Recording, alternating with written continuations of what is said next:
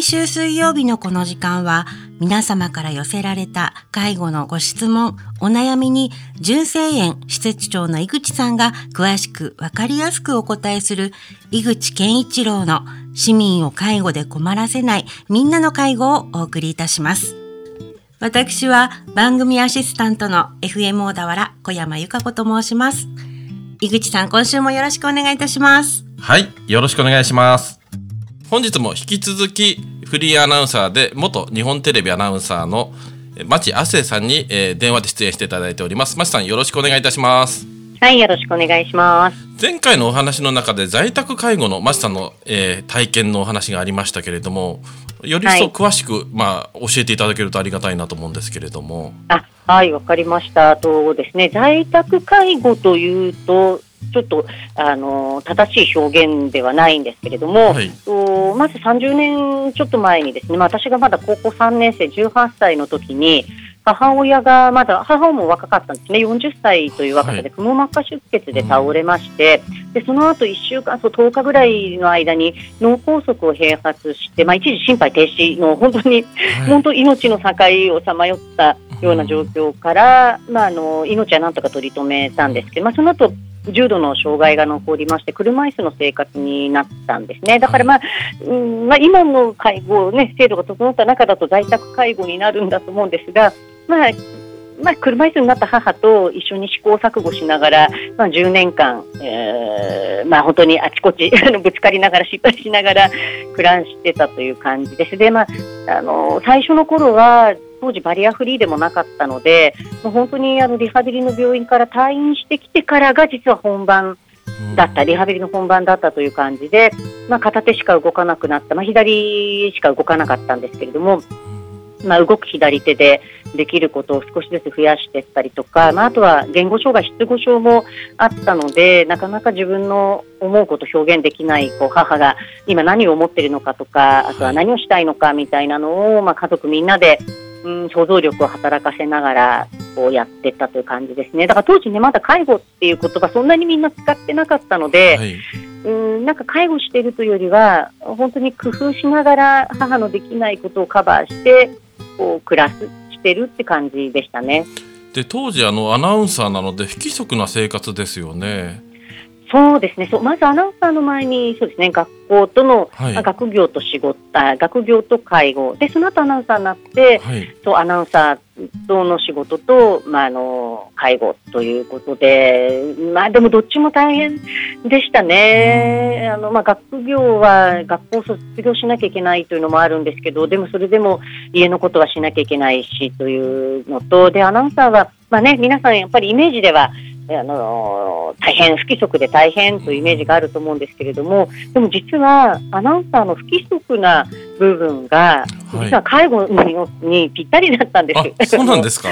そうこれあのもうね私も実はアナウンサーになったらもう家のことは全然できないなって言ってこう妹には言ってたんですね。だからこれからはあの妹にも戦力になってもらって私を助けてねって話してたんですけれどもあの蓋を開けたらですね私あの新人アナウンサー時代夜のスポーツ番組担当してたんですけれども、はい、まあ、早かったら午前中に行かなきゃいけないんですが、うん、あのまあ、一応アナウンサーもあの会社員なので8時間労働で、はい、まあ、大体午後に行けばよかったんですね。うん、で、はい、そうすると午前中時間が空いてるので、まあ、午前中に買い物に行って、まあ、ご飯作り置きしてっていうことがでた、まあ、あの町家にとってはすごく幸いしてですね、あのまあ、アナウンサーの仕事がもう25年以上前からフレックスの仕事だったっていう、まあ、ことが本当に大きな理由で、まあ、介護と両立させることが、ね、できたんです、はい、もう学生時代からということで今でいうとヤングケアラーですよね。そうですね今ねここ2年ぐらいね数年あのすごく注目をされているので、まあ、私としてはあのやはり、ね、今まで多分本当光が当たってなかったと思うんですよね。なので今注目されているのはあのチャンスだと思うので、うん、まあ、私もこのヤングケアラーを切り口にしたあの講演だったりとか話聞きたいっていう依頼がねここ最近ね増えてるので、はい、私自身も実感してます。うん。ねもう一番ヤングケアラーにとっては最大のサポーターかなとも思うんですけれども今足りない制度だとか、もうちょっとこういうふうにあった方がいいかなってマシさんが感じるところってありますか？あのヤングケアラー支援に関して、はい。ですか、あとね、そうヤングケアラー支援はね、ままず一つあのヤングケアラーに関して皆さんにあのこうなんか説明というか、まあ、今、ヤングケアラーって法的なこう定義づけっていうのは、ね、ないんですね、法律がないので、はい、ででも一応、あの18歳未満で大人が担うべきケアをやっている子どもたちみたいなふうに、まあ、定義されてるんですけれども、私、この18歳っていうのが、はい、あの未満というところに実はちょっと違和感を持ってまして、はあ、でなぜかというと私、高校3年生の時18歳で直面したんですね、はい。はい、で未満っていうことは実は18歳は含まれないっていうことになるんです。はあ、うん、でこれはあのこの18歳、17歳、18歳で線を引くことに私は意味がないなと思ってまして、まあ、20代前半でも、まあ、大学行きながら介護している人、あとは、まあ、働きながら介護している20代の世代も、まあ、私はやっぱりヤングケアラーだというふうに思うんですよね。なので、あのまあ、年齢で線を引くのではなくて、あの同じ世代がこう当たり前にできていることが、やはり介護のせいでできてないというところをどうやってサポートしていくかという年齢にこだわらないで、まあ、支援をしてほしいというのが一つあります、はい、この18歳未満の、ね、未満を取りたいというのがちょっと一つあるのはありこれここは結構大きな入り口なんで、ね。はい、あの役所のお仕事って、まあ、もう言い方あれですけれども、あの決まりなんでって言って。こう線を引いてしまうことっていうのはあのもういろんな場面であるんですね。なのでここの認識は18歳に限らず、まあ、17歳ね、えーと、以下が、えーと、ヤングケアラーというふうななんか固定観念みたいなのは持ってほしくないなというのをね感じてます。そうですね会社勤めだったらいろいろ保証ありますけれども大学生とかなかなかね、はい、ないですよね。ないですね。しかもあの介護の話って私もそうなったんですけれども、はい、なかなか10代で介護に直面している人がやっぱりいないので、誰にも相談できなかったんですね、うん、あの愚痴を言ったりとかっていうのはしましたけれども、うん、まあ、具体的にこう助けを求めるっていうことは誰にもできなかったんですが、うん、まあ、今あの実はヤングケアラーもあの高齢者の人を介護している人だけではないですね。はい、あのまあ例えば親が、まあ、精神疾患があるとか、まあ、ちょっと精神的に不安定な状況にあるので、まあ、あの長男だったり長女だったりとか、まあ、兄弟の中で、まあ、家のことができる子が、まあ、お母さんの代わりをやってるというケースもあるので、まあ、そういった場合は実は介護保険では介入ができないという、まあ、ケースも実はこっちの方が私は多いんじゃないかというふうにあの思ってます。ね、青年はもう未来を作っていく大事な人たちですからね。その人たちの未来を守るためにも我々何かしていかなくてはいけないですよね。そうですね。あの選択肢がねやっぱり狭まっってしまうんですね。で我が家もやはりあの私はまあ大学に行って子供の頃から憧れてたアナウンサーになれたんですけれども実は弟が、はいうん、あの母が倒れた時にまだ15歳で中学3年生で、はいうん、あのまあとまあ高校は行けたんですけれども大学に進学するときに、やはり家が経済的に本当に苦しくて、就職をこう選ばざるを得なかったんですね。で弟にもあの後で聞いたら、まあ、大学はもちろん行きたかったよ。でもあの経済的に苦しいうちからもう一人大学に行きたいとは言えないって言って、うん、まあ、もう本当うちの弟は誰にも相談せずに、うん、まあ、進学を断念して就職するっていう、まあ、選択をしてくれて、うん、まあ、こういうヤングケアラーは私は本当にあの弟だけじゃなくてたくさんいると思ってるので、はい、なんかそこの支援かなと思うんですよね。あのー、まあ、家事の負担ももちろん減らしてあげたいんだけど、あの介護そのものというよりはこの状況の中で本人がこう諦めてしまってる、あのそれを諦めなくていいんだよっていうふうに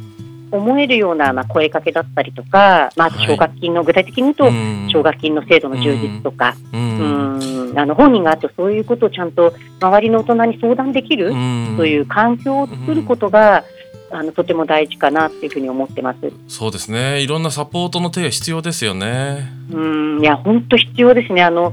声がね上げまあまあ、あとこれ具体的に国が調査した結果で自分自身がヤングケアラーだと思ってるというふうに答えた人って本当数パーセントしかいないという結果だったんですね。はい、あのつまり自分がヤングケアラーだと気づいてないあの人が多くて、まあ、私もそうだったんですけどね私もあの長女なので私がやるのが当たり前だと思ってましたし、うん、あの誰かに頼むとか あの誰かが助けてくれるとも思えなかったので、あのまあ、私がやってたんですけれども、まだヤングケアラーの多くは自分がやるしかないっていうふうに思ってるので、まあ、そのあたりの気持ちもねあの思いはる必要があるかなと思うんですよね。あのケアあのから学ぶことはたくさんあるんですよ。だからあのケア自体を丸ごと誰かが引き受けて問題が解決するというわけではないっていうこともね、ここはヤングケアラーのあのとても大事なところかなというふうに思います。はい。では、えー、今回は、えー、ここまでで、えー、次回はあのさらにマシさんにですね、えー、介護に関わるまあ社会活動とかさまざまやってらっしゃるので、そこの部分についてもお聞きしたいと思います。えー、マシさん、どうもありがとうございました。はい、ありがとうございました。井口健一郎の市民を介護で困らせないみんなの介護では、介護に関するご質問、ご相談をお待ちしております。メールは fmo.fm- 小田原 .com。フ